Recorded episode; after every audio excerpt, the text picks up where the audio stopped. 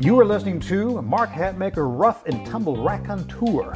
This is a grab bag of old school Western martial arts, resurrected indigenous ways, and empirical musings tinged with a heavy dose of respect, admiration, let's call it hero worship, for these hosses of yore.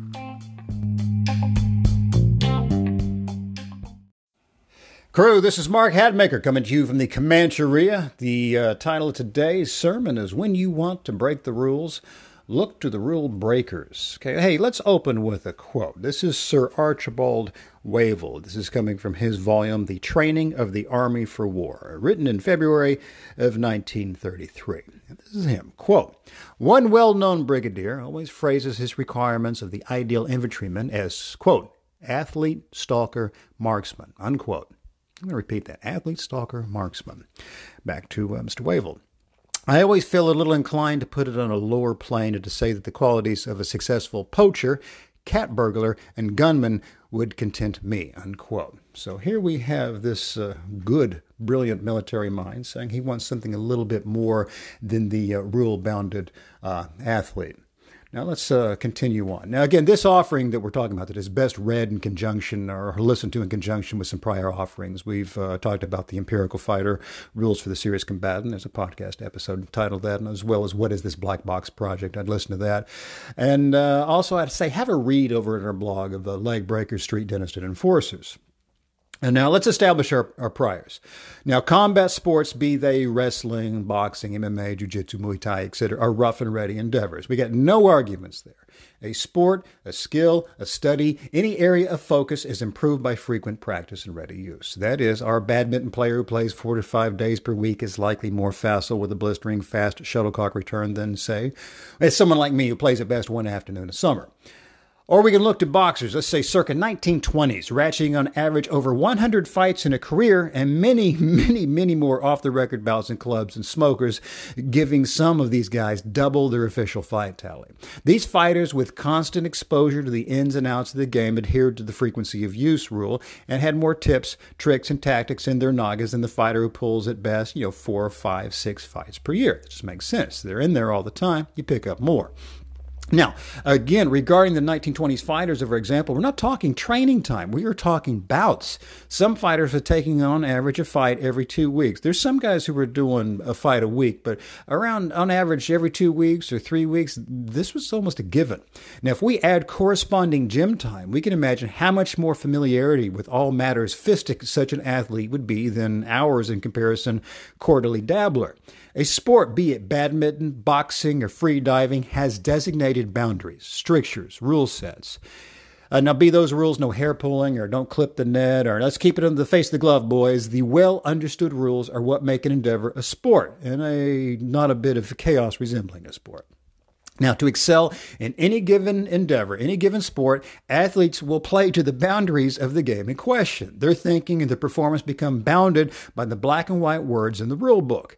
The best athletes in any endeavor understand those margins and play to and exploit those defined margins. We must keep in mind that's why there's sports, so we can understand what we want to call kosher play. It's not necessarily bad sportsmanship so much we want to understand, hey, this is how the game works. Don't color outside the lines, roll the die, only move that number, and then let's move along. And once you get out of that, it's chaos, no longer sports. It's a bit of randomness.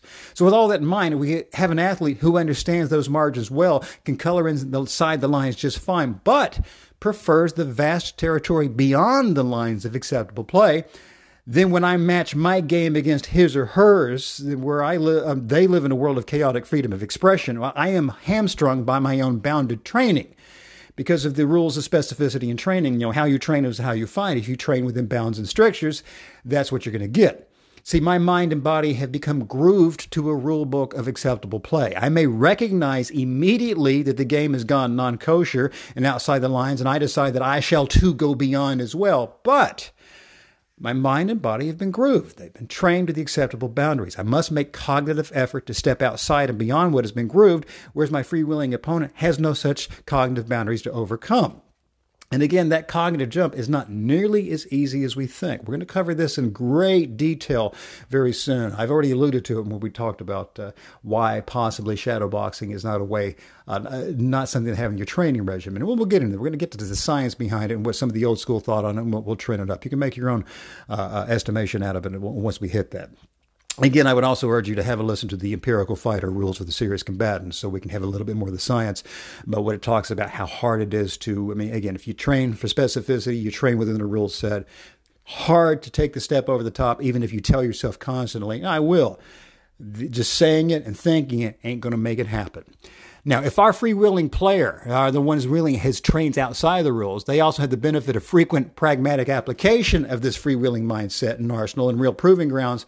Well, then I'm doubly lost if I match myself against them. Not only uh, are they working all the time at what they do, they're working all the time outside the rule set, and they're working that outside the rule set arsenal. When we take a rule breaker with the fight record of a 1920s fighter in their own domain, we have an entirely new animal. The law of frequent use will make this uh, beyond not mere tools to snatch at when the going gets tough, but the first choice is at any given opportunity. In other words, where we might be playing our sportive applications, then we have to decide, oh, I'm going to go a bit beyond, where their first move is the beyond all right, we're already uh, uh, playing at a deficit here. Uh, we're back to where we're uh, the cat burglar, the poacher, the gunman that the uh, uh, General Wavell wanted. A rule breaker that takes an agreed upon rule set and sanctioned tactics, who then alters them, augments them, and revises them into a new animal altogether. It's a formidable animal themselves. Now, I'm going to retread a bit of territory we've covered uh, before in past uh, past podcast episodes and blog entries about leg breakers and street dentists and mob enforcers. We returned our eye on the boxing mob connection the connection between old school boxers, old school wrestlers of the legitimate sort, and those who moonlighted a bit in both worlds is vast and almost astonishing in its roster. If we add those who never competed in the legitimate game, but were considered fearsome nevertheless by those who did play at top levels in the sport side of things, well, the, the, the roster quadruples. The observations follow from Joseph Donnie Brasco Pistone. Yeah, it's like for the film, based on the real guy. Uh, these, you know, actually from the words of uh, Pistone himself, these are simply one voice in the know. I could have picked from many, but I chose the guy that I figured would be most familiar uh, to the ear. We could easily add hundreds more like observations from the historical record of folks saying gangsters, mobsters, wise guys, hard bastards, hooligans, and thugs knew what they were doing, and in most cases knew more than the sports saturated will ever know. Uh, again, think of the film, uh, you know, Hard Times with Charles uh, Bronson, where we, we've got this early days of bare knuckle. You, you see kicking in there, you see elbows, you've seen less than kosher tactics, which you know, clearly you take that and you match that against standard bare knuckle, that's a new animal altogether. Then if we go back to that same thing, the more we add in, the more tools available, the more formidable the, the beast is. And I think we all, it's just, a, it's a statement of obviousness. Now, Mr. Pistone's observation is echoed in testimony from the 70, 1750s uh, forward on both sides of the pond. And never forget that Ronnie and Reggie Kray were just two notable examples of folks who took what they had learned in the legitimate ring and upped it outside the game. The following holds for boxing and wrestling. I mean, scufflers from the uh, Barbary Coast, the Five Points put their skills to less than savory use. Gerald Kersh's 1938 novel, Night and the City, although ostensibly about corruption in the wrestling game, also had a knowing eye on, quote, performers who moonlighted, unquote. Now, let's turn it over to Joseph T. Pistone, Donnie Brasco, a man who went deep undercover with the mob, a brave man who knows of what he speaks. Quote, when you grow up in the streets, you get into a lot of street fights. No way around it, plain and simple. That's why a lot of your champion boxers grew up on the streets. In Paterson, New Jersey, I got into situations all the time where the only way out was with my fist. The first time you punch someone in the face, you're almost shocked by the violence of it, the blood, the crunching sound, the breaking bones. After that, it's a piece of cake. I punched a lot of people in my day, uh, almost always in situations where it was punch or be punched. One thing I knew not to do was go looking for a fight. Why provoke a fight when the guy might have a knife or gun?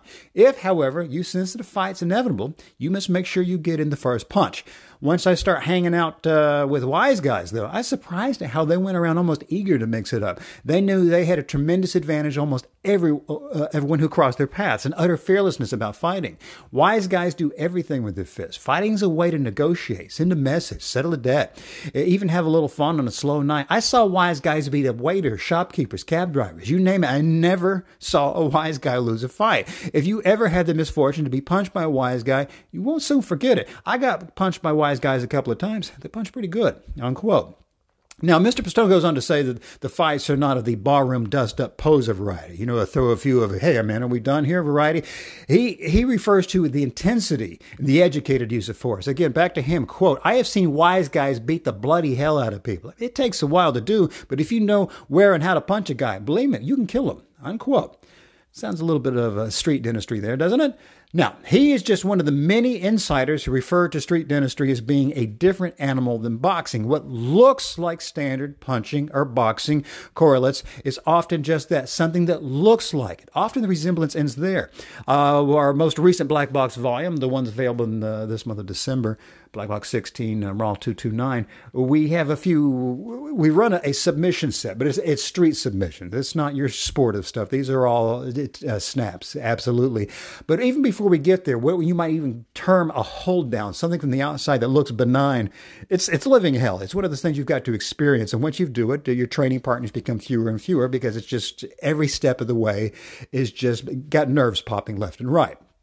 And again, let's go back to these uh, these wise guys. Uh, we have uh, Pistone talking about how often they were fighting. This is also that frequency of actual use of the skill set, which further hones tactics and strategy. An increased exposure to tool honing opportunity that recalls the fight records of the 1920s in the no boxer. Mr. Pistone on frequency and provocation. Again, this is him quote: "Hell, people have been savagely beaten for accidentally bumping into wise guys. So if you get into some kind of altercation with someone who looks like a wise guy, walk away. No, no, no, no, run away. Wise guys love getting fights and they never lose. Unquote. Now, to conclude, I repeat, actual street arsenals may resemble their sporting correlates, may resemble them, but the historical and tactical record reveals that similarities in appearances. Those who assume otherwise may make a deadly mistake. Now, for our own protection, to confront the predators and rule breakers of the world, we must allow our own education in rule breakers to come from those who know intimately how to break the rules and not just the bending of the rules of a sport. So, yes, the sports are a great base, but uh, that's it. That's the foundation. After the house we build out of that, and what the rough and tumble house is, is just mayhem, guys. So, uh, take care of yourselves. Happy holidays. Merry Christmas.